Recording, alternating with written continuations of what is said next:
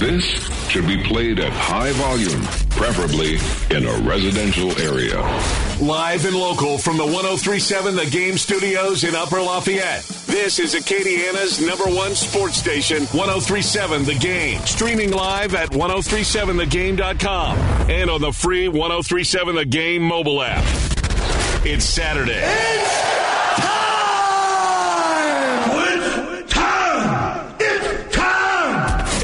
take a walk on the wild side. Get your Saturday started with an inside look under the dome with the world famous CD. Do you know who I am?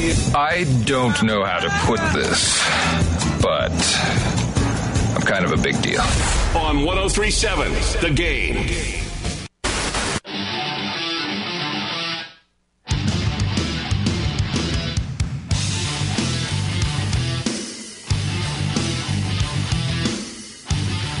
And good morning, everybody. Welcome to Under the Dome with CD. Two hours of just amazing sports talk. And we got a lot to cover. There's good news and bad news. The bad news is we're not going to get to it all right here, right now. But the good news is, is I got the time. You're damn right we got the time. Two hours of great sports talk. And we're coming to you live, as always, from the first South Farm Credit Studios. Baby, we're looking good. Oh, we certainly are looking good. Mind you, you can't see it. We're not on the simulcast like all the other shows, but we're right here on Acadiana Sports Station 1037 The Game. Dare I say, the Tower of Power on the FM dial. The tower of power, too sweet to be sour. I'm funky like a monkey. Sky's the limit and space is the place. Ooh, yeah. And appreciate you listening. If you're on that FM dial, or better yet, you're listening in through the free mobile app, the dot com, smart speakers, whatever. There's a billion different ways to check us out, and we appreciate you doing so. Hell of a way to start off a Louisiana Saturday morning, especially after some some things happened Friday night, and we'll we'll talk about that a little bit later. Because why the heck not? But we got a lot of stuff to get to. And if you want to call the show, 337 706 0111. 337 706 0111. I'm in a good mood. I'm, I'm a lot like Kevin Foote. It's a glorious Saturday morning. The Astros won. And again, we'll, we'll talk about that maybe towards the end of the show, the cool stuff that happened. But also, going to have Ross Jackson on at 11:30. Can't wait to talk to him about what's going on with the New Orleans Saints after a loss on Saturday night to the to the Baltimore Ravens. Then you take on the Jacksonville Jaguars on Monday night, which is weird in and of itself. I'll probably talk that talk about that a little bit later. But it's really fun just to think about everything that's going on in and around the world of sports right now. And it's all kind of colliding. But let's get down to brass tacks here because I saw this pop up over the last couple days, and these reports that are being brought up are very intriguing. Now, what am I talking about? I'm talking about an alliance. Uh, like how, you, if you've seen The Office, you know what I'm talking about. Would you like to form an alliance? That's where we're at right now. If you're a college football fan, I've got some thoughts on it. So let's go ahead and get into it with your Saturday sports sermon. The famous CD is on his soapbox to start your Saturday. Oh, testify! It's time for your Saturday sports sermon.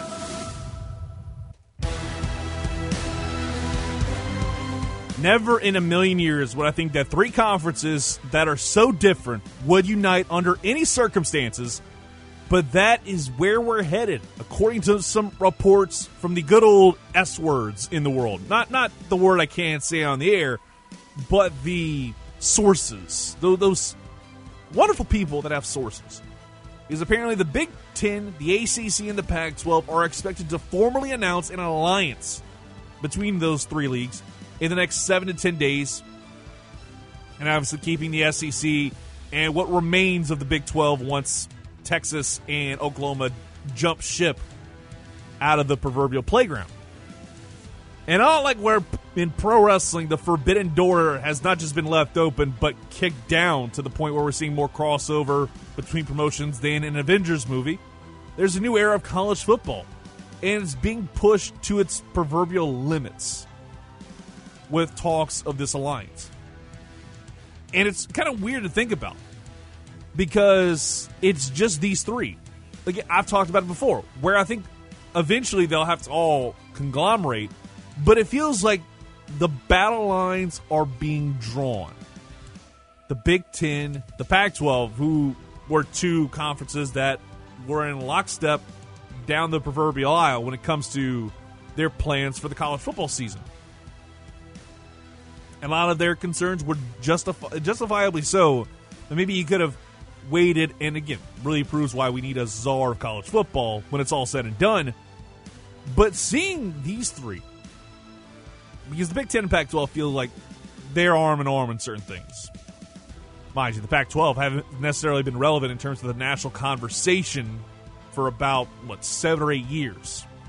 Since Marcus Mariota and Oregon crushed Jameis Winston and Florida State in the first college football playoff semifinal matchup, and then eventually got beat down by Ohio State. Man, that was an underwhelming time. We had the first ever college football playoff, and it just wasn't like it didn't pop as well as maybe you would have liked it to be. But it is what it is.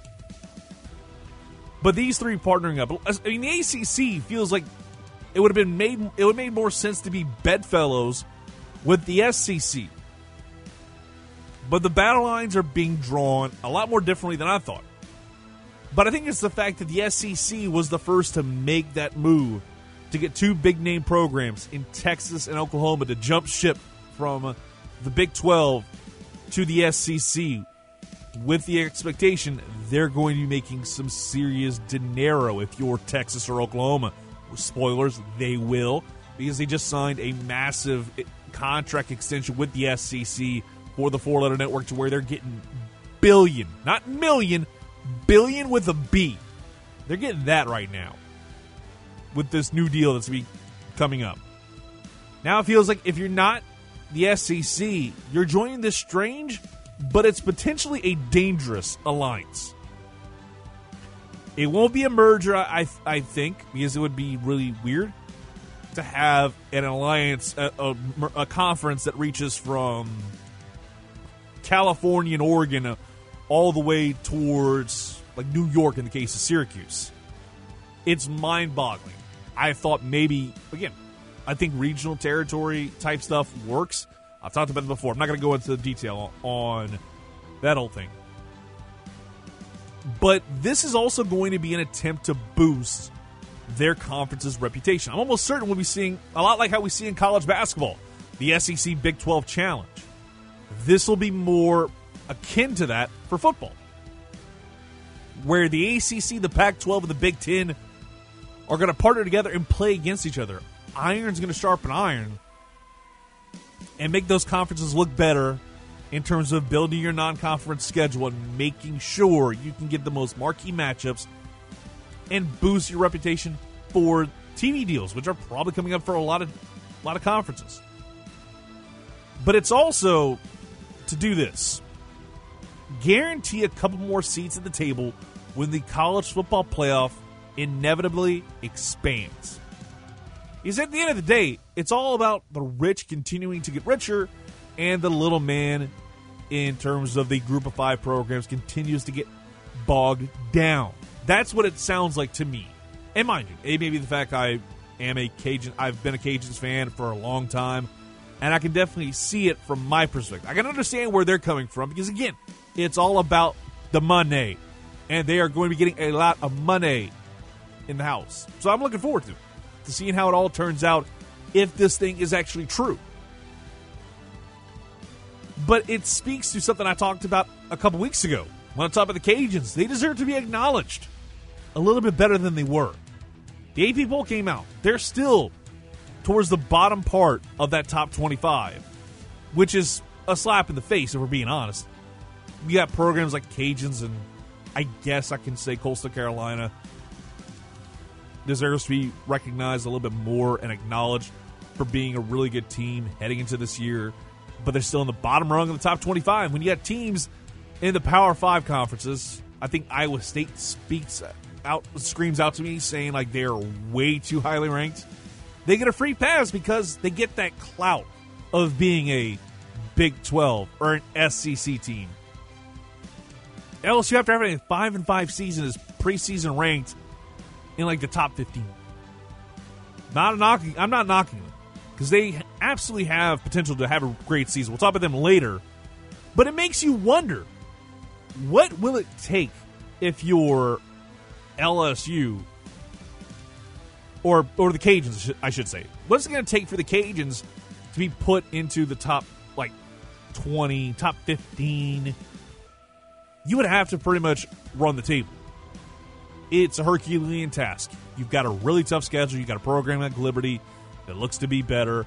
Hugh Freeze is building something really nice there.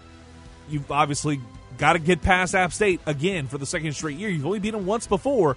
It's a lot like LSU and Alabama. You've got to prove it, especially at home. They they've never beaten App State at home. There's a lot of questions. Next week I'll put it all on wax. My predictions again. I'll reset my predictions game by game. Conference champions, all that stuff. It's definitely going to be a college football oriented show next week. Giving you a heads up now. But going back to the topic at hand, we're on the verge of a war in collegiate sports, and it's not just for the supremacy of college football. It's college athletics. It's the TV deals. Again, the SEC just locked down a billion dollar deal with the four letter network, and you don't think that other leagues want a piece of that proverbial pie, be it with Fox or maybe even NBC if they want to kind of expand their coverage. Mind you, they're kind of retracting. They're no longer going to be having NBC Sports after this year. Everything's going to be moved over to Peacock. As a again, I talked about it last week. I'm a Premier League guy. I like Manchester United. I'm gonna have to wake up early in the morning, pull up the Peacock app, and watch some Premier League.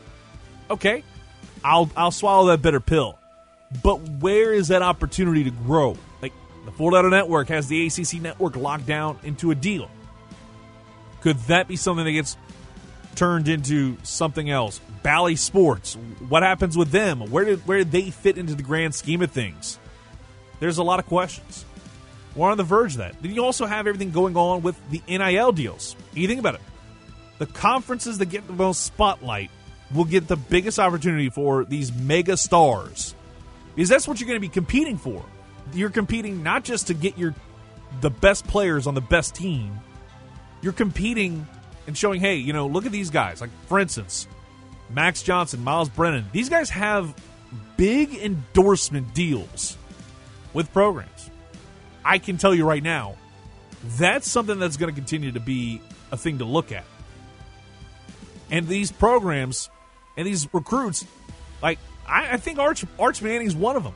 Arch Manning is without a doubt going to be one of the biggest stars in his respective recruiting class.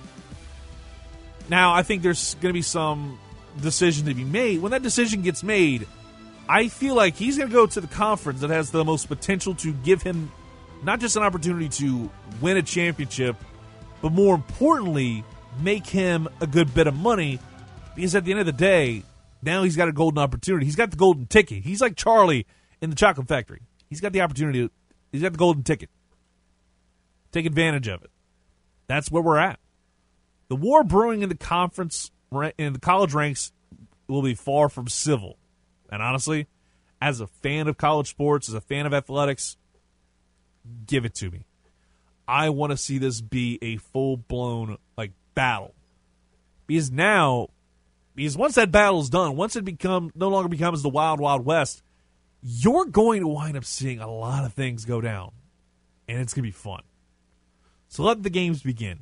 In my book, again, we're gonna have Ross Jackson join the program at 11:30. Going to talk New Orleans Saints with him. We'll get to Saints probably more in hour two, but we're gonna talk Cajuns. We're gonna talk LSU for the rest of the hour because there's so much to get to. I mean, we're 14 days away. 14 days away. Think about that.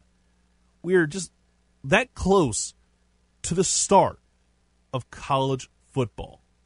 And I'm all the way here for it. We'll talk about that and so much more. If you want to get in on, get in on the conversation, whatever it is, 337 706 0111. 337 706 0111. We'll be back after this right here on 1037 The Game and 1037thegame.com.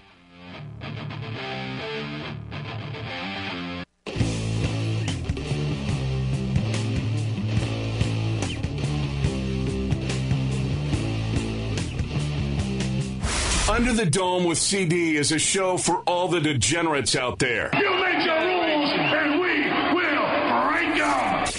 Let's get back to the famous CD, Yeah. who will break it all down for us. And welcome back to Under the Dome with CD right here on Acadiana Sports Station 1037 The Game and 1037thegame.com. Coming to you live from the first South Farm Credit Studios. Hopefully you're having a great one so far. I know I know I sure am because I'm here with you. I got a lot we got a lot of things to get to on the show. As I mentioned before. Let's waste a little time because I want to talk about some stuff going on with Cajuns fall camp. Because I want to get into some stuff with them because we're 14 days away from probably one of the biggest games for the Cajuns in their in the, in the history of their program. And it's not just because the fact that they're playing a program like Texas, but they're playing a program like Texas coming off of the most successful year in the history. Not just, you know, like, let's say, last 10 years, but ever. They've never had a season quite like this before. And it's amazing to think about. They've never had a season like this. And now there's an opportunity where they could have another major win under their belt. An opportunity. That's all that's all the Cajuns are here for is the opportunity. But the thing is, it's been relatively quiet lately. Nothing like I haven't heard anything of major injuries or any of that stuff. It's been relatively quiet. Now, mind you, sometimes the old saying is no news is good news. I think that speaks volumes if you're the Louisiana Raging Cajuns. You want to have as little like negativity, anything like that. You just want to avoid all that probably for the next like 20 years. You want to avoid that stuff. Because if you had, especially this year, and one thing that I, I've thought about for a while, and just looking at it, the continuity this team has is impressive. And it's something I've mentioned in the past, but this is a team that has so much continuity. While all the other teams we cover have the opposite situation, especially at quarterback. You look at it, Taysom Hill, you have that question who it is. Taysom Hill, Jameis Winston will probably try and crack that code based off one preseason game in a little bit in the two, in the eleven o'clock hour. But more importantly, before Myles Brennan slipped up slipped up during a one last fishing trip before fall camp, the question was, is it Myles or is it Max? Now we know it's Max. Now if Miles Brennan comes back and he's healthy, hundred percent, ready to go, and he starts out, he starts looking like Mac, Myles Brennan of old, and maybe Ed Orgeron gives him a chance to win that job back. A different conversation for a different day.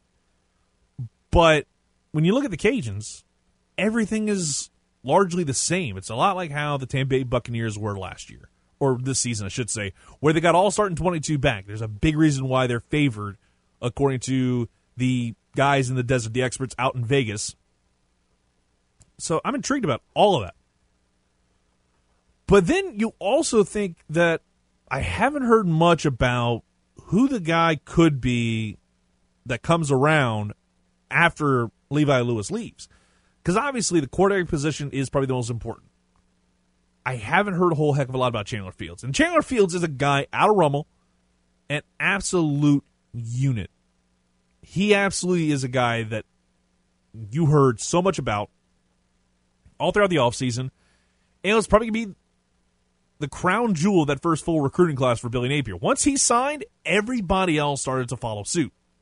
He's had plenty of time to be the understudy to the understudy, being a guy behind guys like Jave Magale, who's no longer with the team.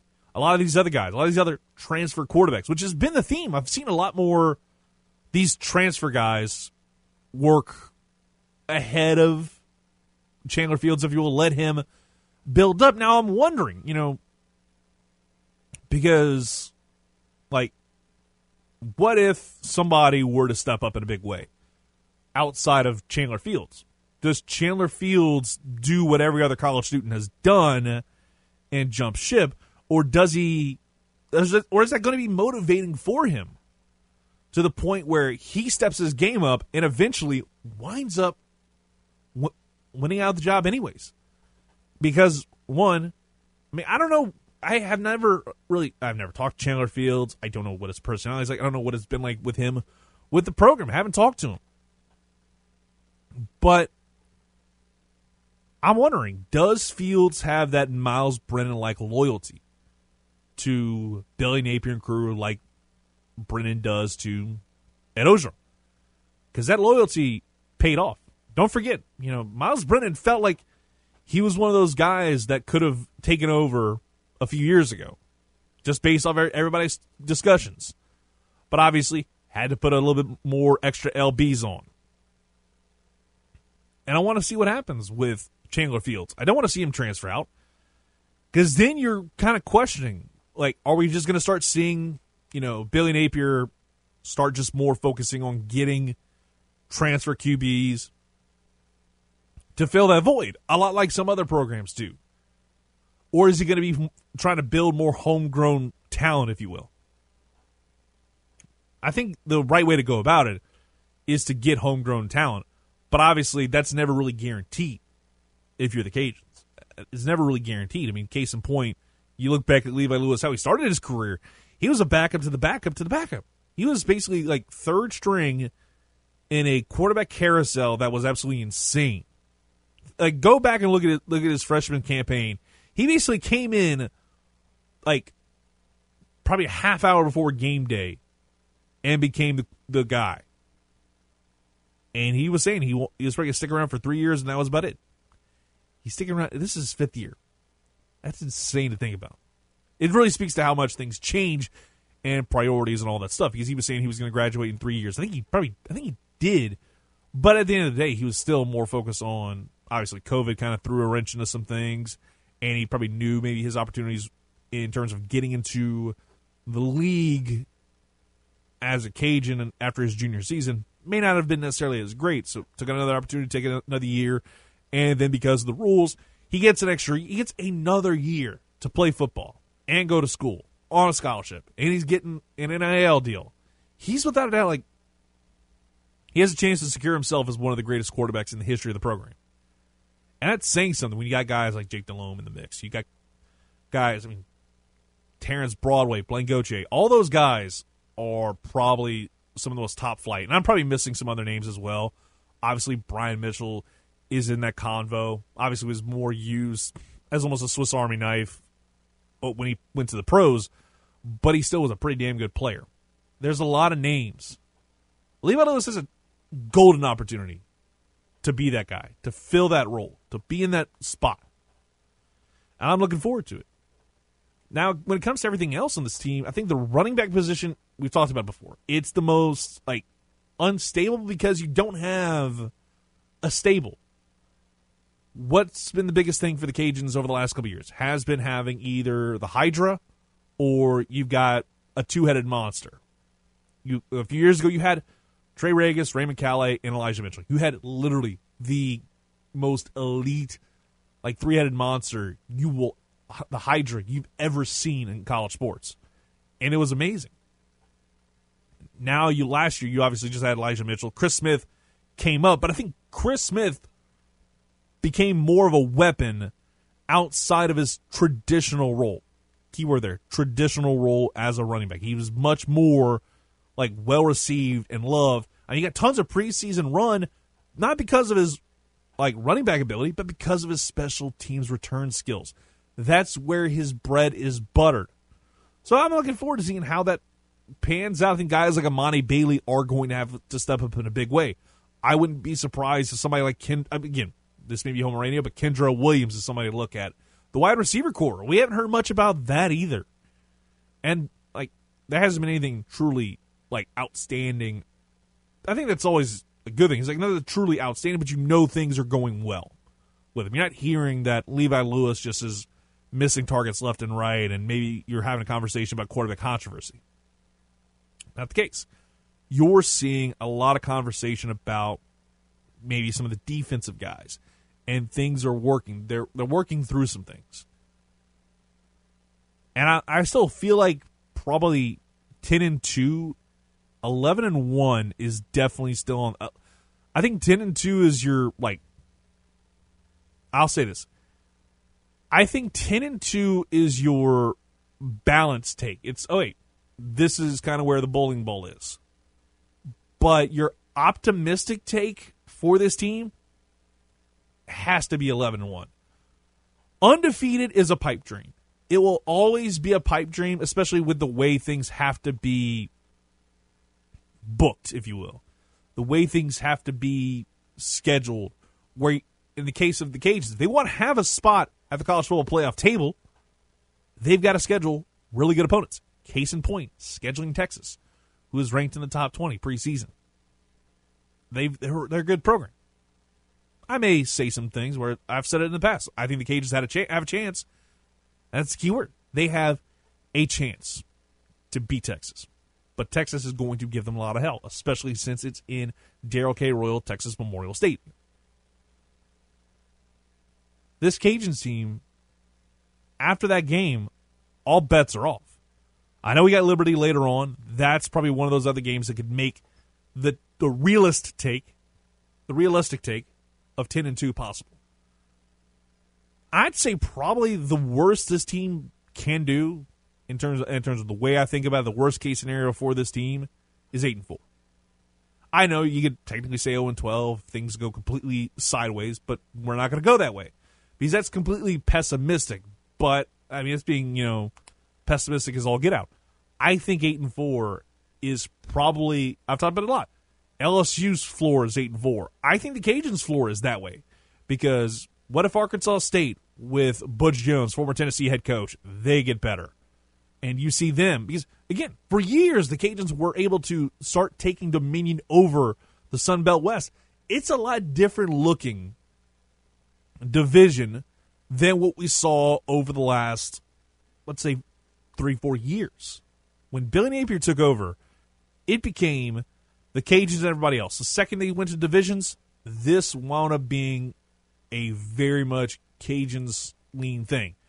Obviously, when you play programs like Texas State, who can never get out of their own way, and you play a program like ULM, who just needs to kind of reevaluate a lot of things revolving around them, you just start questioning how things go. And for me, I think the Cajuns have every chance to win the West, but I wouldn't be surprised if it's a little bit tougher. Because I think Butch Jones, and we talked we've talked about a lot, especially when it comes to Steve Sarkisian and a lot of other coaches that came from Nick Saban's Betty Ford clinic, if you will. I'll just go ahead and say it. Nick Saban is very much college football's Betty Ford. He gets these guys to come over after they've been ousted from their job for one reason or another. He puts them under his wing for, for a few years. Then they go get a big opportunity. Steve Sarkisian, I think he definitely needed a lot of like image rehab after what happened with the situation over in USC. I mean, the Sark After Dark stuff, that was a mess, if you remember that. Butch Jones may not necessarily have been like tumultuous as that one, what I mentioned with Sarkisian, but you've got to think a situation like Butch Jones having an opportunity to go coach again. A lot like Hugh Freeze. Because remember, Hugh Freeze a few years ago was an SEC head coach for an Ole Miss program that was looking better. Obviously, things just absolutely fell apart, but he's making a Liberty team after having a staph infection where he was basically having to coach from a dentist chair for the first few weeks of the season to having a Liberty team that was ranked in the top 25. When was the last time, like before last season, Liberty, not necessarily like Little Sisters of the Poor, but nobody talked about them as much as they did last season. I like to a certain extent from a national, keyword, national perspective. We talked about them a lot regardless, but from a national perspective, a lot more people were talking about the Cajuns than they had in the last like 10, 15 years. Not because they weren't good, but because they were performing, they were, I hate to say it, out kicking their coverage. That's where they were at. We're going to take a quick time out. We'll talk some uh, stuff involving LSU football, and we'll get to, there's a lot of stuff going on with LSU football, and not just on the field, off the field as well. You're listening to Under the Dome with CD right here on 1037 The Game and 1037thegame.com.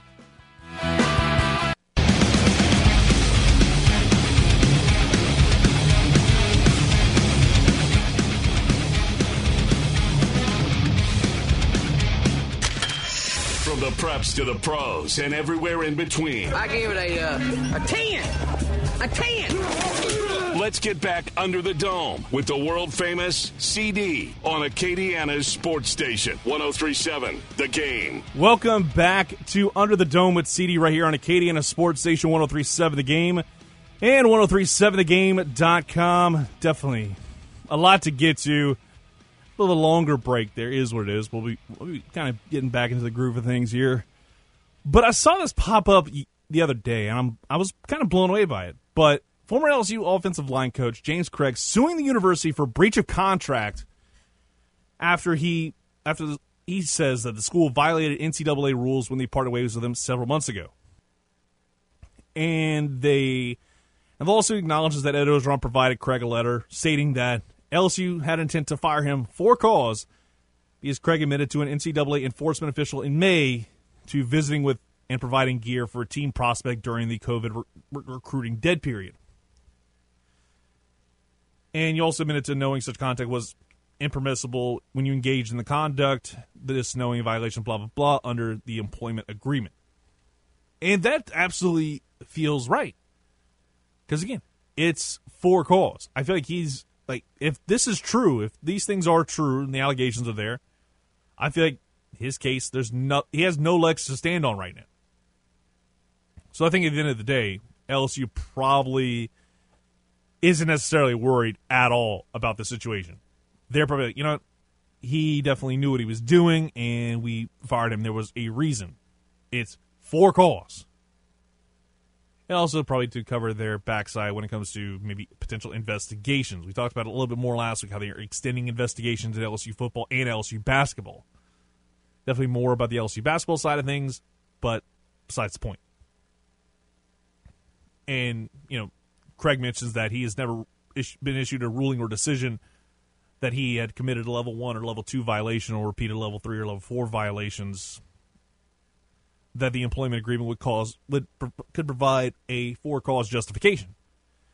Here's the thing: you don't necessarily have to be seeing like a violation, but if you do this ahead of time, you see things maybe be lessened. The the boom gets lessened. Go look at the way things went when the Cajuns, for instance, the Cajuns a number of years ago had to deal with this situation. They had to deal, they had to deal with this exact same thing when they had the recruiting violations come out. And they mentioned that they had like whenever they started hearing those footsteps of the NCAA come a calling in terms of their investigation, they actually wound up firing that coach that was a part of it and who, who let this stuff happen. And the NCAA saw that and saw the way they handled it, and they they self imposed things. They did it themselves versus waiting for the NCAA to make a ruling. So I think that at the end of the day, again, I don't think that Cregg, just based off the information that we're seeing now, really has a leg to stand on. Meanwhile, LSU fans who are going to the UCLA game in just about, again, 14 days. It's crazy to think about. They were two weeks out from the season opener between LSU and UCLA and the season opener between Texas and the Cajuns. UCLA going to be having a week zero matchup, but that's a different conversation. But apparently, this came out earlier in the week, is that there's going to now be a mask mandation, and it's required because LA County has inter- issued a new mandate. So masks are going to be required. Still going to be full attendance, apparently. And basically, the mask may be removed briefly to eat or drink, but it must be immediately be put back on afterward. Now, when it comes to some other stuff, I have not heard and I could probably look this up in a second, but but I'm again, this is based off of what we notice with the stuff going on with the Superdome. I have not heard that they are saying that you have to have your vaccination card with you in order to enter the stadium or a negative COVID test within 72 hours. Have not heard that. And It's nothing that says that even. So as far as I know, when it comes to UCLA, the Rose Bowl, which is, by the way, in California, where we all know, I think it's, I think we all know at this point, very much more left leaning. And you see a lot of other states that are probably a little bit more. I mean, we're seeing some like some franchise the NFL, like the Las Vegas Raiders, for instance, in Nevada, which I feel like probably is more of a of a red state, if we're being honest. They are going with the vaccination cards. Now, again, it's going to be a case by case count. uh, We talked about the Ross. It's going to be much more. It's going to be an NFL mandate. It's going to be a case by case, state by state situation, or a county by county, parish by parish. For example, New Orleans. New Orleans is requiring the vaccination cards over in New Orleans. There hasn't been anything yet in Lafayette Parish or, let's see, Monroe, Alexandria, all those different areas. It's just New Orleans. Las Vegas is doing that, and I feel like I think that might go into effect just for football. I don't know if it's going to be going on because Las Vegas is hosting a major event this weekend in SummerSlam. It's tonight, which is weird in and of itself to have a WrestleMania on a Saturday, but whatever. Or a SummerSlam on a Saturday. There we go. But when it comes to the mask requirement, I'm not surprised. I feel like that's going to be an inevitability for a lot of programs, franchises, what have you, and arenas. They're going to have to deal with that for a while because the mask mandates are coming back. Now, in terms of the question of if we go back into a full blown lockdown, I don't necessarily think so. I think at this point, especially America, I mean Australia, they they've gone in and out of lockdown like probably five times by now. But I feel like America at this point, they have. It's a lot like what I've talked about before. You can't put the toothpaste back in the tube when it comes to going back into lockdown. I feel like America did it for a few months, and now they like you know we're just gonna go ahead and just like we've had it to where it's been limited, and we built it back up to where we're open again, and now we're pulling back a little bit, but we won't pull back entirely, barring anything like completely absurd. Like I just feel like that's the way it's going to go. Now, again, it won't be nationwide. I think it's going to be a state by state, parish by parish, county by county thing. Just going to go ahead and reset that, and then get back to LSU because that's really want to what I want to get into. I hate to do the whole like stick to sports thing, but you know I want to get some of the stuff as well. But the defense is ahead of the offense after one scrimmage. That's really to be expected, though. Like you go look at the NFL preseason. The NFL preseason is basically that. You your defense is going to be ahead of your offense after just one little scrimmage. It's to be expected. People keep saying that. People you keep hearing that from guys like Ed Oger. Oh, defense ahead of offense. No, that's to be expected. It's been that way for years. The defense is always going to be a little bit ahead of the offense because the offense needs a little bit of time to get warmed up. That's why you're seeing in the NFL the over unders hit like below that mark. That's why you're seeing that. And we'll talk about the Saints a little bit later and my thoughts on the quarterback battle. But you saw it took a little while for the Saints to get going. You look at the Astros in spring training, it took a little while for them to get going. And that's how it's going to be when you start a season off after you've been laid off in terms of not playing, not practicing for a few months. You need a little bit of run up. That's why they have fall camp. That's why they have preseason games.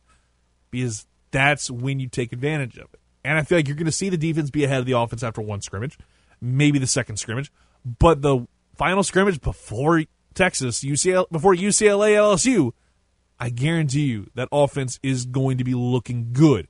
Guys like Brian Thomas, I, am in, I'm interested to see how that wide receiver corps is going to look. Who's going to be wide receiver one? Is it going to be Kayshon Boutte or is it going to be Brian Thomas? I'd probably say Brian Thomas is going to be your wide receiver one, but it's going to be very, very close. We're going to take a quick time out here. We're past due for it, and we come back, wrap up the hour with a little bit of a different conversation. We'll get to that next right here on 1037 The Game and 1037thegame.com.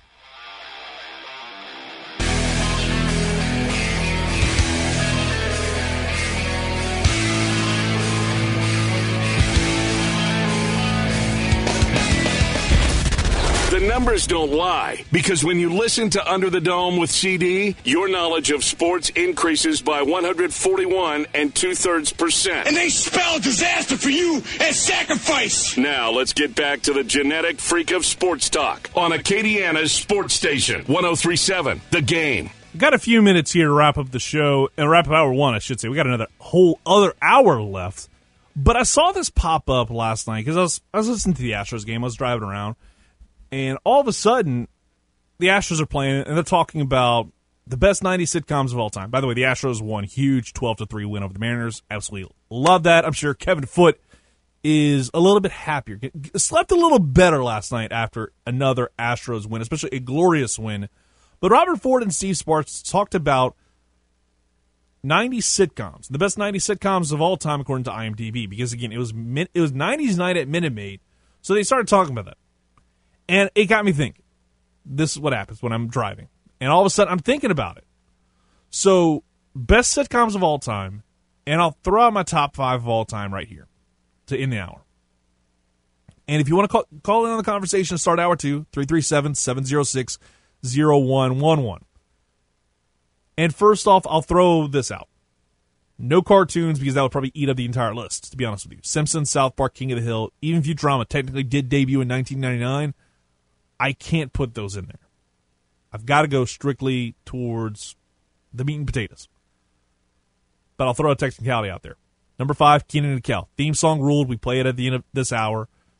The chemistry Kenan and Kel had every episode had you laughing, and I always will have a soft spot for this show, especially for this one line. Drop the screw and the tuna. No doubt. Number four, I'll go with Boy Meets World. Always enjoyed this show. Every like, a lot of episodes, especially like the middle of the road, like season four or so onward, they were phenomenal. And mind you, also you also had appearances from Vader. That alone puts you in the top five for me. Number three, I'll go Tim Allen and, and Home Improvement. No, there, there's no need for the. Uh? It's no doubt. Tim Allen absolutely had something going with this. Jonathan Taylor Thomas.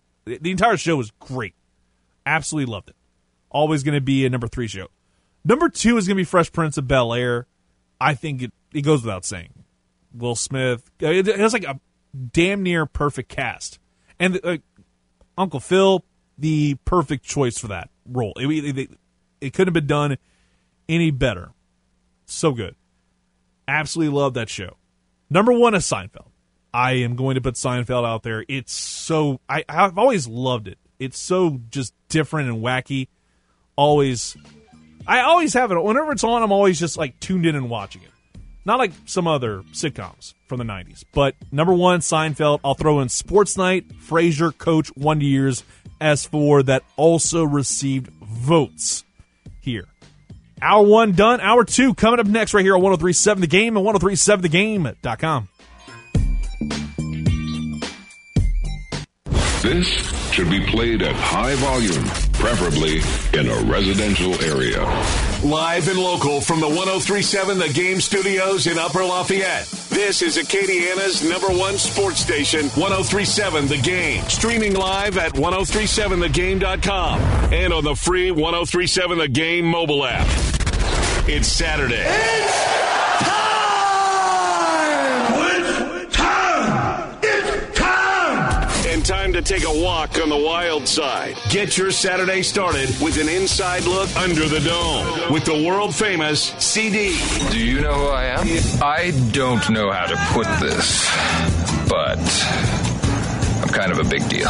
On 1037 The Game. And uh, welcome back, hour number two of two of Under the Dome with CD right here on Acadiana Sports Station, 1037 The Game, 1037thegame.com. Pretty darn good hour one. I think we'll have an even better hour two.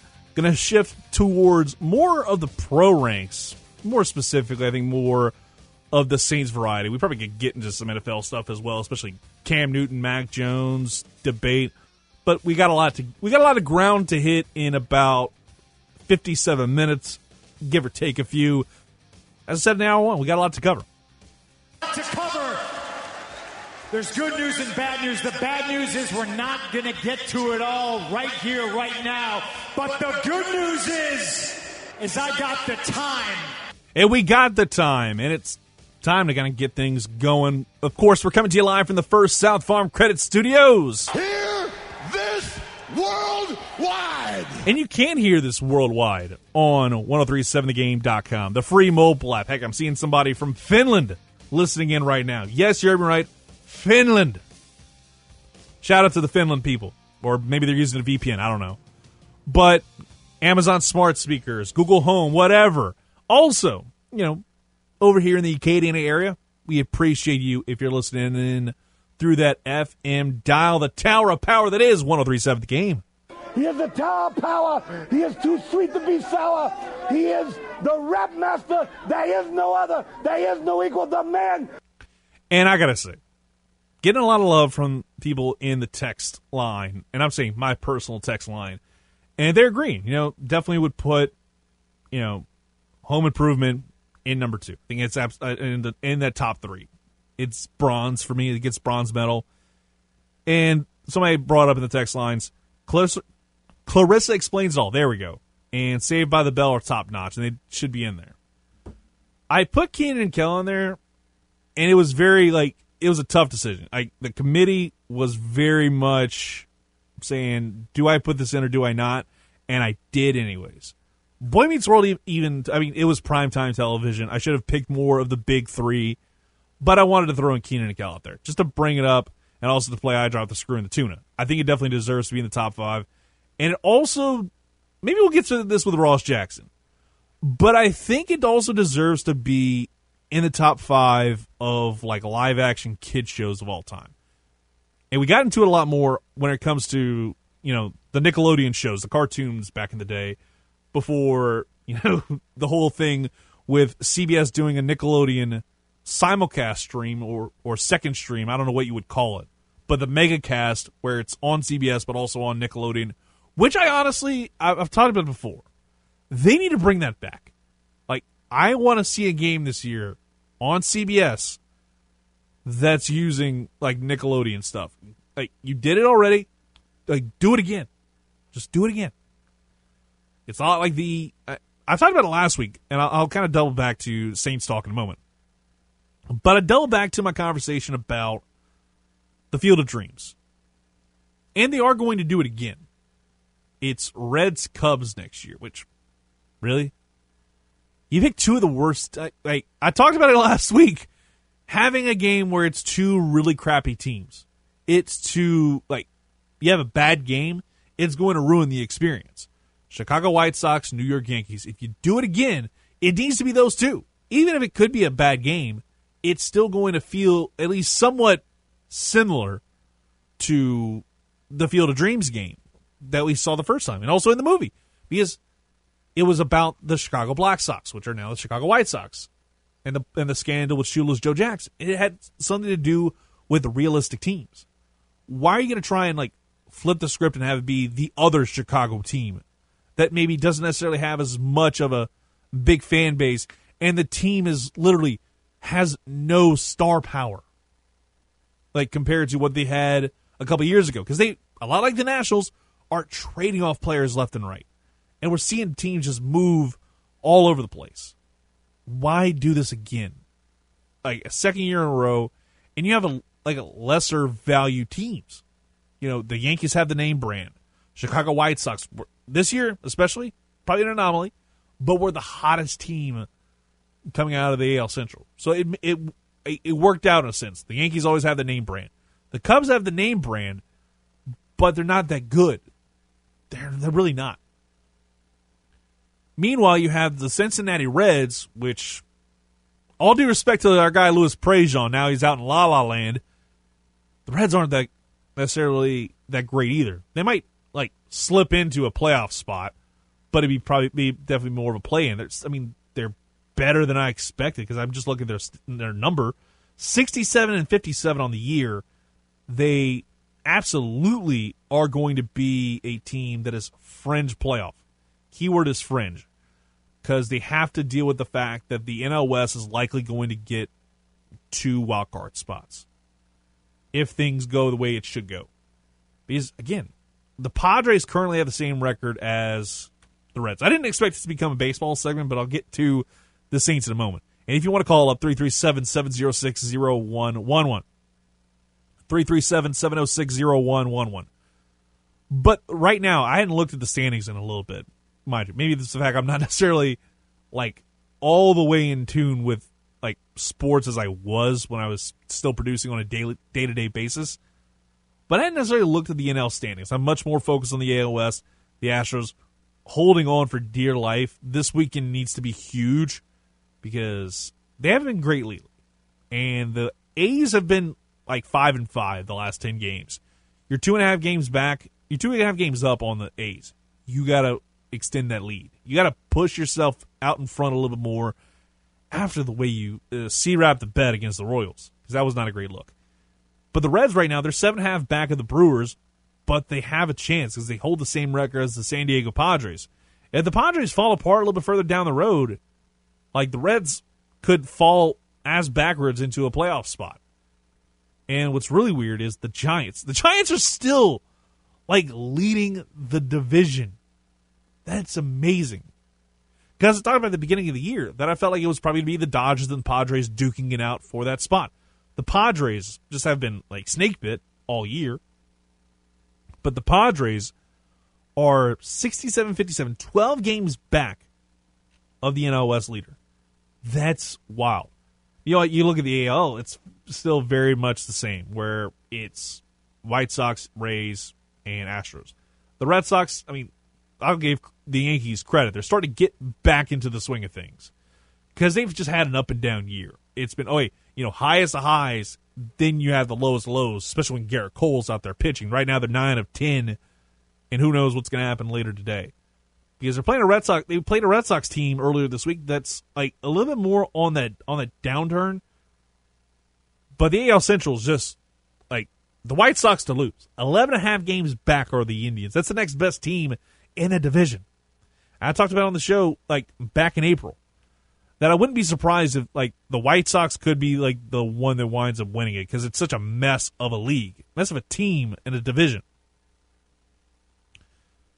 Then you get the AL West where it's largely Astros and A's.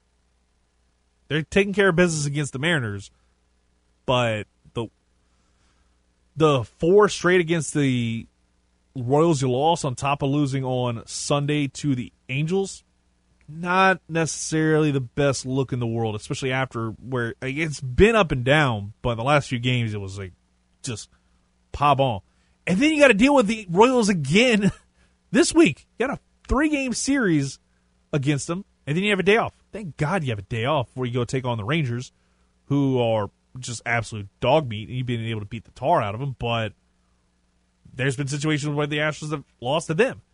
So you got two teams that you're playing that have literally the worst rec- some of the worst records in baseball. Mind you, nobody's worse than the Baltimore Orioles at a paltry 38 and 63, but you're playing a team in the Royals who has 53 wins and 68 losses, and you're playing a 42 and 80 Rangers team.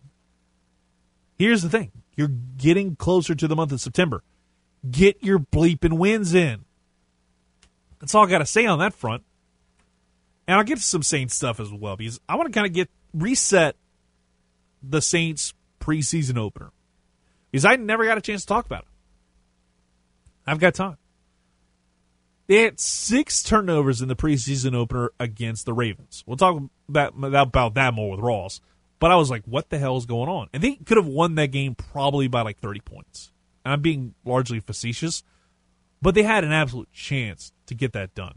But they didn't. It is what it is. Latavius Murray needs to be like hot hands Hannon the rest of the season because he had ball control issues like crazy to start that contest. We had two fumbles, and he had a like he cost the Saints a touchdown in the opening drive. And Taysom Hill, we'll talk about him in a minute. He looked good. You also had Brett Maher continuing to be like a curse.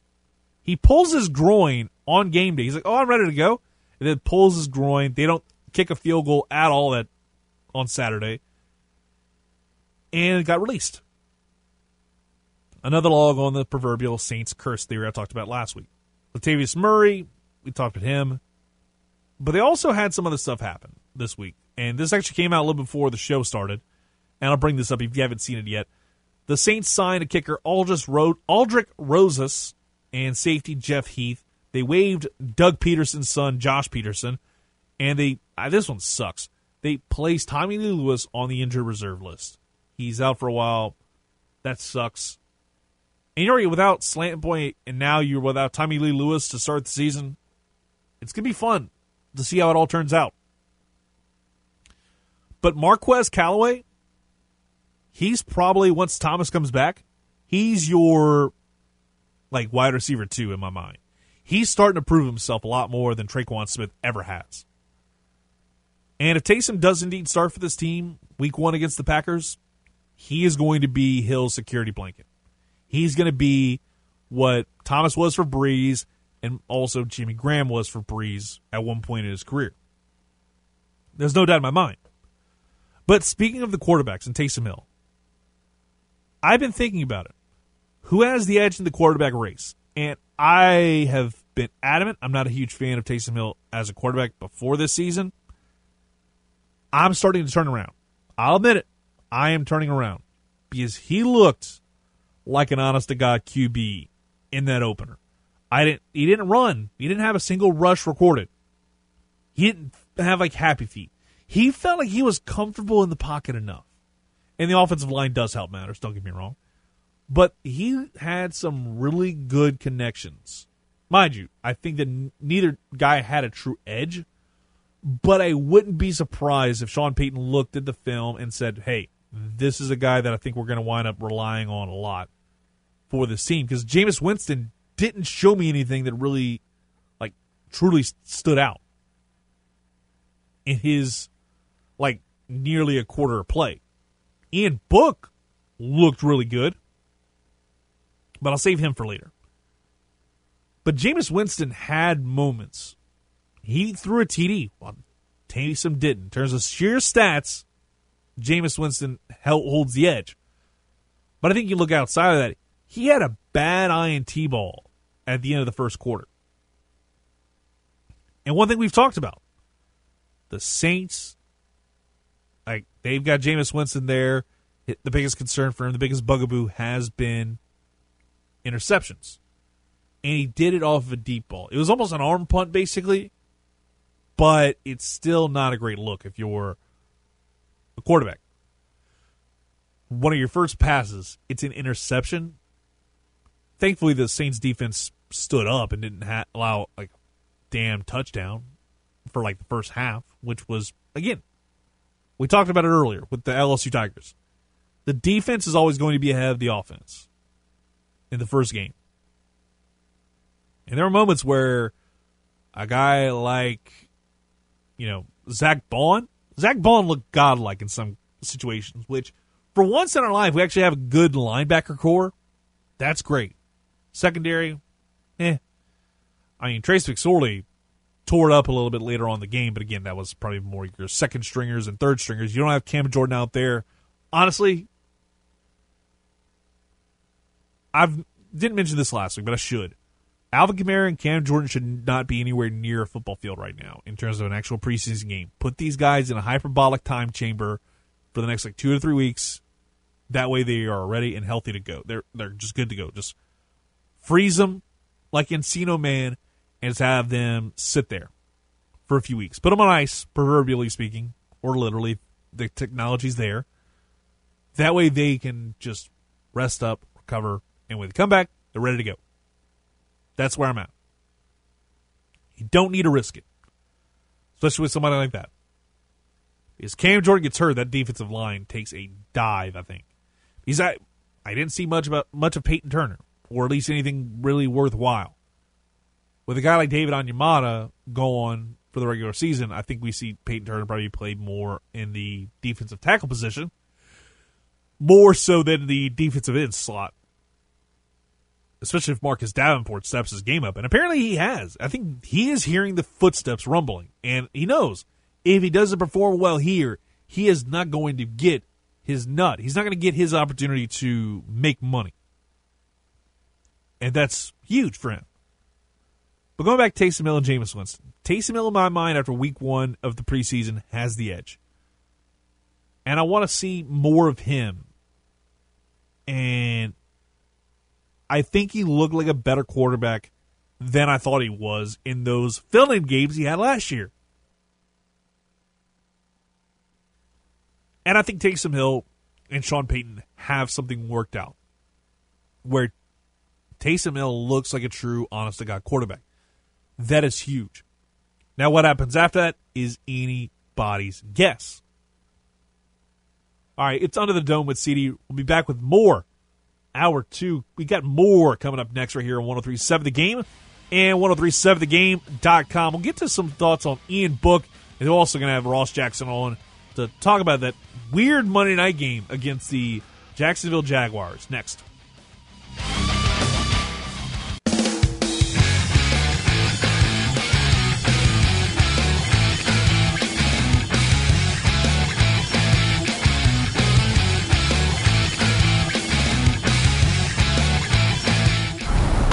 Most sports talk radio shows go up to 10 on the amp, but Under the Dome with CD goes one higher. Why don't you just make 10 louder and make 10 be the top number and make that a little louder? These gone to 11. Now back to the show that brings the heat on Acadiana's sports station, 1037 The Game. Welcome back to Under the Dome with CD. We'll have Ross Jackson on probably the next 10 minutes or so. If you want to call up and talk some Saints, 337 706 0111 is the place to be and the place to dial up. But I'll, I'll, say this like, my thoughts have changed at least somewhat on Ian Book. Because I sat here right as he got drafted, and I was absolutely apoplectic. I couldn't stand the fact we reached for this guy, didn't necessarily think he was going to be that good. Oh, behold, I think the store, the book's not out on him and the story's not out yet on him, but I did like what I saw. And I felt like, you know, maybe we there is some potential. I am going to like tone it down a little bit when it comes to him. I'm going to say hey, he's he's good. He's got potential to grow. But I'm not necessarily sure he's going to be like the guy again. I think he's he like I'll say this. I'm to take my foot off the gas on the he's to be the next Garrett Grayson take because I felt like that was where he was going to be. That's where he's to land. But he proved to me that I, he put at ease a little bit more me being super concerned about the Saints' future. Because if Jameis and Taysom don't work out and you're left with Ian Book as like an absolute last resort, this team's gonna be a mess. I still think the team may not necessarily be able to get to a playoff win with him, but I think I'm much more at ease with him being the backup to the backup. Now, if he becomes a starting quarterback, it's a different conversation. Because then we got to kind of reset the entire thing. We got to basically reset the carousel if we see Ian Book out there in a regular season game that matters and there's things going on. And it'll also make you wonder if hypothetically, and again, I think this is way the season's going to go. I wouldn't be surprised if Jameis Winston does get the start week one because he's the veteran and he'll have proved he'll, he'll have beaten him out. But there's going to be a caveat. Jameis Winston is going to be on a very short leash. I don't know what it's going to be, if there's a number, if there's a certain play that if Jace, if Jameis Winston doesn't work it right or to Sean Payton's liking, he's being pulled in favor of Taysom Hill. There's a card in Sean Payton's deck that is going to say one free Taysom Hill. He is going to use that card if Jameis Winston is the starter. And the second he slips up or something goes wrong, Taysom Hill is getting in there and then Taysom Hill is just going to have that spot. That's what I think. Now, if that comes to be, is a different conversation. I think that there's definitely going to be a leash on Jameis Winston if he's a starter. If it's Taysom Hill, it'll be Taysom's Hill job until he screws up royally. I just feel like there's a shorter leash on Jameis Winston because Sean Payton likes Taysom more. But if Taysom Hill gets injured and Ian Book starts, that's going to show more of a condemnation of Jameis Winston. And then his career in the NFL might very well be done. And I've said it probably like four or five times in the past. Back when he was with the Tampa Bay Buccaneers, you have all the stuff going on with him and the, the lawsuit about the Uber driver or what have you, and all the stuff that happened in Florida State. I started to think that Jameis Winston's career might have been done probably about three, four years ago. That take didn't age well, but I'm giving him an opportunity to uh, prove me wrong and be a really good quarterback in the NFL. That's all we ask if we're Saints fans. Is that the guy that's in there performs well? Because we've gone through a lot. We we did the exercise a few weeks ago. There are a lot of dog, you know what, QBs that the Saints have had. You only had one really elite one in Drew Brees. I think Bobby Hebert probably gets deserves some love. Archie Manning, again, product of his time. Probably could have been a lot better.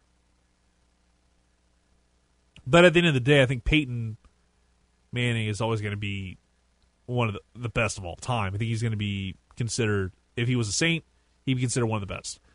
But I think that's where it's at. Like, I want to see who's going to have the edge. And what do you think? Who has the edge in this quarterback battle? Let's go out to the 1037 game hotline real quick before we take another quick timeout. And let's see who we got. Hello, you're on Under the Dome. Good morning, Mr. World Famous. How you doing today? Hey, Jamie, what what's going on, brother? Not a whole lot, man. Look, I'm loving the show today. I love your uh, impressions of, of Coach O and Tim Allen, man. Those are spot on. It's great. I appreciate and, that. Uh, shout shout out to your Finnish listeners. You really are world famous, my man. I know, right? I, I, I saw that pop up. I'm like, I mean, hopefully it is actually someone from Finland, not like somebody using a VPN and using like a Finland server. More power to you if you're using a VPN, but still. Right. Look, I just wanted to go in on the Jameis Winston and, and Taysom Hill, and it's this. Right, you know, ahead. I'm a Tampa Bay Buccaneers fan, uh, and I wasn't very pleased with Jameis Winston and his time with my team. But I just got to say, he has the talent, has the ability, and if he's given a fair shake, he'll win that that starting role. Because as much as I love Taysom Hill, he's better in a joker role than he is as a quarterback, man. And I don't think there's anything he can do about it at this point in his career because he's just, I don't want to say he's old, but he's old. No, I mean he is old. I mean he's he's my age, and I hate to say that. Like I, I'm I'm not. I don't feel like I'm old in that sense, but it's like in terms of the NFL, he's old. But at the same time, like Exactly. like but but all right, stay with me here, Jamie. Do you think that based off of what you saw in that one preseason game, I know it's glorified practice, but did you see a better quarterback than what we saw in those like rehearsal games, if you will, whenever he was playing in the stead of Drew Brees when he got injured? You know, I, I I don't really pay much attention to the preseason. I mean, I watched a little bit. I didn't really get to watch a whole lot of it. Um, but just, the fact of the matter is, most of these professional athletes in preseason, unless they're fighting for a roster spot, they're not giving it their all. And I don't think that we're going to really see until week one, week two, you know, all their, you know, all their uh, tools that are in the toolbox. But I will say this: out of the two of them, you know, from what I saw, I still think Jameis is the better candidate to be your starting quarterback than Taysom Hill. All right, so you bring up Jameis Winston, and I brought it up just a moment ago. Do you agree with my take on there? If Jameis Winston is the starting quarterback, there is going to be a leash on him. Oh yeah, absolutely. I mean, there's no there's no denying that Sean Payton absolutely loves Taysom Hill, um, and brought Jameson just kind of as a backup to the backup last year, and then uh, realized, oh hey, maybe he's a little bit better than we thought. Um, but yeah, there's going to be a leash, and I don't think it's going to be a very long one. Exactly. Uh, but even even if something were to happen, I don't think it would be the end of his career. I think he'd be able to go to another team, but uh, I don't know that he'd uh, have the uh, prestige uh, at another team Well, he does uh, he's- later on. Like for me, you know, just kind of and I'll let you go after this, but looking at how it is with Ta- with Jameis Winston, I'm just more thinking about it in terms of relating it to Teddy Bridgewater. Teddy Bridgewater was able to parlay five games where he was five and zero into a deal with the Carolina Panthers and getting a decent sized deal to go play for them. Now he's play- now he got traded. That's a different conversation. He was able to parlay that into money. If you're if you're basically going to be the backup and there's nothing really on film that says, "Hey, look what he did." Look, he was able to parlay a let's say X and X record, and if he's going to largely be the backup for the 2021 season, and if and you look at the film he has, it's out there, the 30-30 season, the last time he was an actual starting quarterback, you got to start really questioning what the future holds, especially when you look at some guys coming out of the 2022 class who are like are you gonna is he just gonna be a journeyman going forward because i mean you're talking about Taysom Hill being old Jameis Winston ain't necessarily a spring chicken either True. yeah, no, and I, I do agree with you. And the, the the thing about it is, you know, uh, with Teddy, we see where that got him. I mean, he yeah, he converted into money, but he hasn't been successful as a starter. He wasn't successful in Carolina, and I don't see him being successful. Uh, where is he? Denver, I think. yeah Denver Uh, yeah, I don't I don't see him having much success there either. And it's the same thing with Jameis. If if he you know does have to go to another team, if something happens, I don't think he'll ever be a starting quarterback again. I think he'll be a, a, a journeyman backup. But there's nothing wrong with that either. I mean, look at uh uh the former Saints backup. What's his name? Daniel. Uh, Chase Daniel? Chase Daniel is that his name? yeah Chase Daniel so I, I don't know how he was able to because again he never really played worth anything I appreciate the call Jamie Chase Daniel never really did anything of note never really put up a win loss record but somehow somehow he was able to parlay that as a backup quarterback under Drew Brees into like probably the best deal if you want to be in the NFL. That's the best deal you want is to be a guy that's holding the clipboard and never has to play it down and is getting paid gobs of money. I don't know how he did it. I don't know how he did it. We'll take a quick timeout. We'll get Ross Jackson aboard the program next, right here on 1037 The Game and 1037TheGame.com.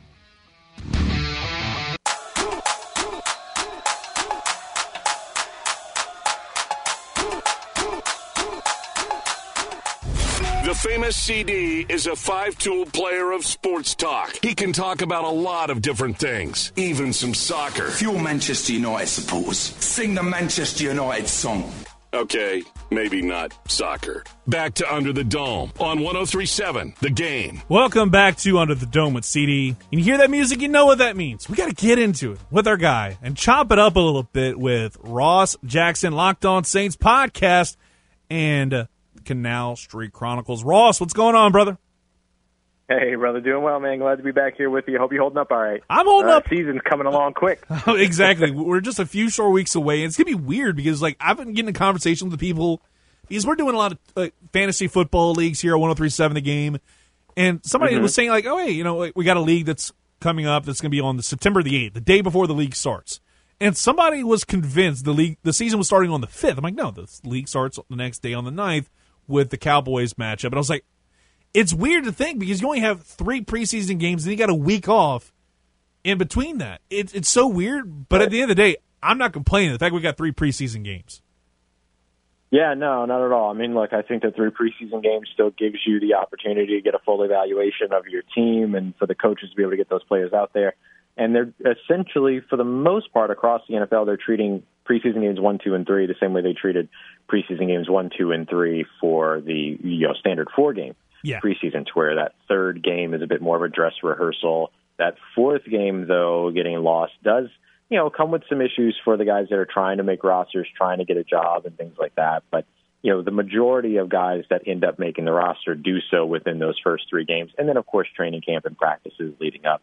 So I, I think that I mean with the shift to a 17 game schedule for certain, uh, you know you still want to make sure that these guys aren't adding a whole new game to their to their regimen, if you will. So I, I like the fact that they went down to the three preseason games this year, but I also like that they kind of kept the time similar in terms of how these teams balance their rosters and how they balance getting ready for the start of the season because they kept that additional week in there still. Oh no, I'm kind of in agreement with you there. And you you look at the way things were in that preseason game on Saturday, and now they've had they have a few extra days before their next preseason game, which is by the way, isn't that just weird? We'll get to some of the other stuff that happened in the Ravens game, but isn't that weird? We have a Monday night like football game, and the Saints are playing, and it's preseason. First game back in the Superdome that is allowed to be full capacity, and it's a preseason game on Monday Night Football. It's, it's just kind of a weird, weird uh, kind of uh, moment, uh, you know, in terms of this this sort of journey back to normalcy, or as close as we can get back to it as quickly as we can and uh, it, it's strange. I mean, it's it's a weird schedule altogether. I mean, the fact that we were able to watch two games on Friday night, then we've got like five games on Saturday today, or more than that. We've got you know a handful of games on Saturday, and then we have this Monday night game after the Saints played a Saturday night game. So schedule's kind of wonky and all over the place. But hey, you know it's the NFL, so they want to try to get their product out as much as they can. And you bring up the fact it's like this will be the first game inside the Superdome since the pan- man, the pandemic's still going on but with full mm. capacity, it's the first game ever of the Caesars Superdome era. How cool is that? That, right. that we get to see uh, the new name and everything, and we're already seeing the signage up. It's like, why can't we have like guards dressed in togas and stuff for this? Like, like just go full bore with it for like and like for this preseason game to kind of just do away with it. Just have fun with it for a moment.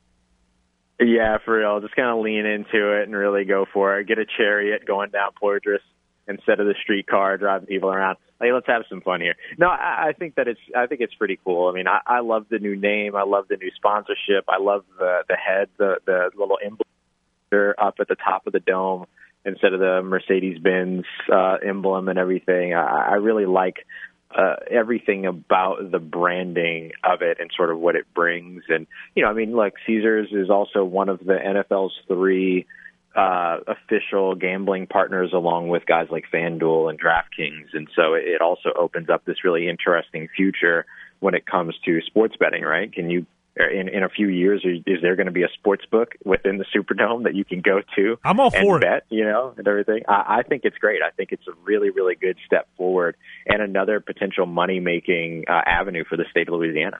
Oh no, it's huge, and you know, you think about it. The sports betting is going to be absolutely to the like through the roof here. The second these things open up, I was seeing, you know, my dad he wanted to go into casino not, not too far down the road and saw that they're converting sports bars now into to a certain extent sport books. That way they can have that and, mm-hmm. and get that revenue flow in. I, at first we were thinking, you know, obviously New Orleans. I think some like Lake Charles absolutely would, is going to be making major bank. And I mean, they're opening up another casino, and I'm sure that's going to have a sports book in there, and you're going to get right. get a lot of money from the state of Texas because Texas already comes to gamble enough as it is. A sports book that'd be flying over there. Yeah, absolutely. Yeah, I mean, you end up bringing in folks from all these other spots where you can't do it, just like we saw, you know, just like we've seen in the past with Mississippi, right? Like people going to Mississippi to go to the sports books there and making the trip to to do that. I think you'll see that same type of draw, and you know, it, it helps to further the tourism industry, and it helps to further, of course, the the essentially its own industry and create its own industry within the state of Louisiana that becomes an attraction to the state surrounding. Talking now, Ross Jackson, Locked On Saints, Canal Street Chronicles. Now let's get into the actual stuff that happened on the field and start off with obviously the biggest question: quarterback. Do you think I started just based off of what I saw? Yes, preseason's glorified practice, but I think Taysom Hill has the edge at quarterback after one preseason game. What about you? It's interesting. I, I, I actually gave from the first preseason game, but then the practices afterwards were a bit inconsistent, and that's where I think that Taysom maybe either evened it up or potentially stepped ahead. But based solely on the preseason game, I actually gave – the day to uh, to Jameis Winston. But then you saw Jameis Winston, you know, reportedly in the practice in the Superdome last night with a big 80-yard touchdown to Chris Hogan. Uh, so you know he's not. Neither of these guys are going away quickly. And, and the good news for for New Orleans, for the New Orleans Saints and New Orleans Saints fans, is that it's clear that the decision that's going to be made at quarterback is going to be based on who won that competition as opposed to who lost the competition because these guys are so consistently neck and neck throughout this entire battle so far. So I look at Monday as potentially being a big time. I don't want to call it a solely deciding factor because there's so many things that have to be you know factored into this decision for the Saints in terms of who's going to be that quarterback after Drew Brees. But Jameis Winston and Taysom Hill have a really unique opportunity ahead of them in terms of the importance of Monday night's game to be able to, you know, get to the point where they are very clearly ahead in the conversation because both of these guys want to kind of get to a point to where they leave no doubt right? You want to get to the point where you are the clear and obvious winner of this competition, and game time is a really good place to do that. And speaking of game time, one of the big things that I just took away from it was is the fact that you have Jameis Winston named the starter for Week One. That feels like it was already predetermined before this game even happened. He just announced it yesterday. Do you think it's more? Yeah. Do, do you think there's more to it than that, or is this just more? Oh, hey, the rotation that we keep hearing about.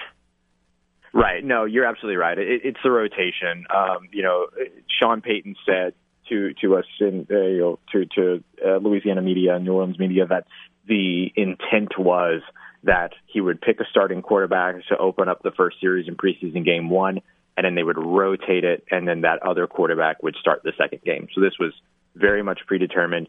It seemed to make perfect sense that Jay, that Taysom Hill would get the first swing when it came to game one because he, you know, has been with the team the longest. He got the first reps during training camp with the first team.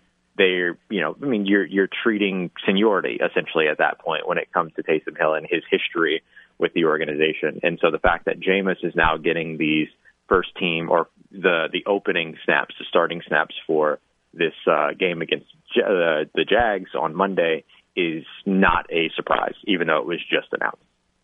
No, I'm I'm kind of the same way. I was just thinking, like, is some people might think that, oh, hey, he's given Jameis Winston the opportunity to start, and maybe or maybe he's given him a little bit more love than Taysom Hill after week one, where he looked, where both of them looked good, but they had moments where you were wondering, like, what the hell is going on? Right. But one thing that I did Right. take away from was, I'm almost certain if Taysom Hill does indeed start for this team week one against the Packers, Marquez Callaway is going to be like the security blanket to Hill's Linus. Am I wrong? No, you're absolutely right. You are absolutely right. And, uh, you know, uh, hopefully it doesn't come with a dust cloud too, but when it comes Who would be Pigpen? say again. Who would be Pigpen in this situation? Who would be Pigpen? I don't know. Hopefully the Packers, you know. Hopefully the Packers in that situation. But, you know, it, it's a tough one because, I mean, I think that Taysom Hill will have a lot of weapons around him to choose from that he'll be comfortable with. They might not be household names, but there'll be guys that he's comfortable with. He, he and Marquez Callaway have been working together since Marquez Callaway came into the NFL because they were both working second team snaps, oftentimes or even third team snaps in, in, in practice all throughout last year. So they were really, really close. I talked to Deuce McAllister last year during that four game stretch where Taysom Hill uh, ended up taking over for Drew Brees, and one of the you know one of the questions that I asked him was, "Who's the guy that's on the second or third team that Taysom has a lot of reps with through practice that could end up being a benefit to him during these four games?" And he specifically mentioned Marquez Callaway. Now, of course, the security blanket during that time ended up being Michael Thomas, who he targeted 37 times over those four games. But regardless, you know, you're not going to have Michael Thomas here. So if if Taysom Hill is the guy that opens up week one, I think Marquez Callaway as well as Alvin Kamara become the big time security blankets for him. And I know a lot of folks like to make, you know, like like to make us think about Taysom Hill not targeting running backs, but I think that if you if you isolate the most recent game that he played, which was the Philadelphia Eagles game, wherein he targeted um, Alvin Kamara 10 times or 10 plus times in that game, I think you could see a concerted effort to change that. And certainly I got to witness a concerted effort of that being changed throughout training camp. Talking now, Ross Jackson, Canal Street Chronicles Locked On Saints podcast. And one of the other things I took away from the preseason game last Saturday was, without a doubt, Latavius Murray. I think it, I I know it's against the rules, but I feel like somehow all during like camp this week, he had to have been practicing like hot hands handed to be able to hold on to the ball somehow, some way. It was just like the dude just kept dropping the ball. I mean, you had him like the first drive, they had a chance to score, and he fumbled. Then he had a fumble later on in the first quarter. It was like, what is going on? Yeah, he had a he had a rough go, and you know all three running backs that touched the ball that day, just like all three quarterbacks that took snaps that day, had turnovers. And so I think that you know ball control itself was just a big emphasis all throughout this week at camp, and you know so Latavius Murray has the fumble in that game, uh, and I think you know I don't think that it spells anything on the wall. You know, it doesn't write. You know, there's no writing on the wall in terms of Latavius Murray. I, I think Latavius Murray is still your running back too. This that you know the thing you kind of have to keep in mind, and that I try to remember, particularly in first game, like first preseason game fumbles, is that this is the first time that another team is hitting you and another player is hitting you at full contact with the intent of getting a job, right? And if if you get past me, I could lose my job while you get yours, and so I have to hit you, and I have to hit you hard.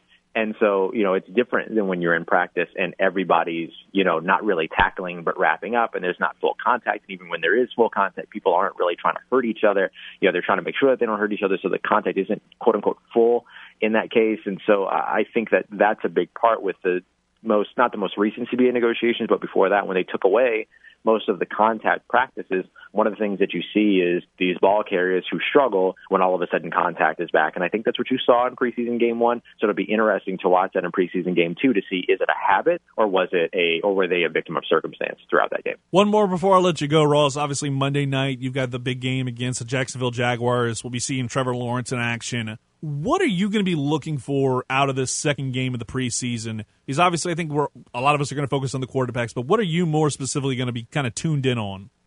Yeah, uh, great question. I, I think obviously paying attention to the quarterbacks, certain things you want to see from both of those quarterbacks and, and see if you can check those boxes. That's absolutely there. But I, I'm also continuing to pay attention to the defensive line. Marcus Davenport had a standout performance. I'm interested to see who's going to be the on the offensive line for these quarterbacks as well. Sean Payton did mention that some starters that didn't start in game one will play in game two. So are we going to see the bookends or one of the two bookends between Ryan Ramczyk and Terron Armstead? And how does that help the quarterbacks that are going to be playing with them? Is Alvin Kamara going to take some snaps, things like that? But on the defensive side, want to see if Zack Baun can follow up an extremely strong performance that from the one that he had in preseason game one up against Baltimore. Can Paulson Adebo follow up a strong performance that he had in the first preseason game as well? And then I'm just looking as well to see where the defensive line continues to get its snaps. Uh, Payton Turner has been out; he hasn't been available. So how does that affect the rotation on the defensive line? Do we see David Onyemata continue to take these snaps off the edge? He played more off the edge and he played on the interior during that last game. And if that's the case, who are the guys that step up in the interior? Shy Tuttle slowly crawling his way, climbing his way back up from, you know, he kind of went down to second and third team. Now he's climbing his way back up to first team.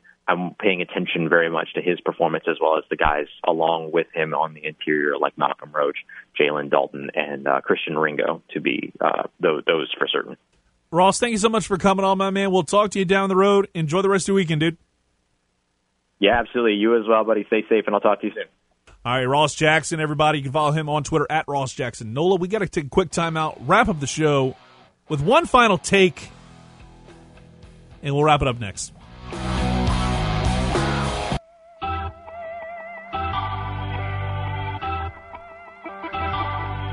Just before we close up shop here on 1037 The Game, the famous CD is looking to fire off one more take before dropping the mic. Is it going to be a hot one? Or is it going to be one he'd like to take back six months down the road? Let's listen in and find out. So last night, if you aren't a wrestling fan, you missed out on possibly one of the coolest moments in television. Like it was literally just I was gobsmacked. Like I knew I, we kind of all knew it was coming, but the second you heard the music, you sat there just in awe. And the first like five minutes of AEW Rampage, and the like the twenty minutes after, you were just entertained. And I've talked about it a lot because you, it, everybody who knows me, I'm a wrestling fan. Fully admit I have a podcast on tape right after the show. This was without a doubt one of the greatest moments in wrestling history, and I think I can say that it speaks to something I've said before. When wrestling's good, it's really good. Like it, when it's bad, it's god awful. But when you have moments like CM Punk in the crowd and like shaking hands with everybody and just cutting a promo with ev- with the crowd just sustained for like 20 minutes and just cheering their heads off, it felt like party. And at the end of the day, that's what you want from sports. That you want from sports entertainment, pro wrestling, whatever. You want to be entertained. And by God, we were entertained. And it was possibly the most amazing thing that wrestling has done in a long time. And hopefully, this is the start of really cool stuff happening inside the 20 by 20 squared circle. That's what I got for the show today. We, we hit on a lot of different things. My God. A lot more than I thought it was going to, but that's sometimes a good thing, if not a great thing. Peace out, everybody. Back with you next week from 10 a.m. to noon. And we're going to get into a lot more college football because the week before the start of the season, we're getting some. I'm working on it now, getting scouting reports for Texas and UCLA next week. So keep it locked right here on Acadiana Sports Station. We got Astros starting around 3 o'clock. So keep it locked on 1037 The game. Under the Dome with CD is gone.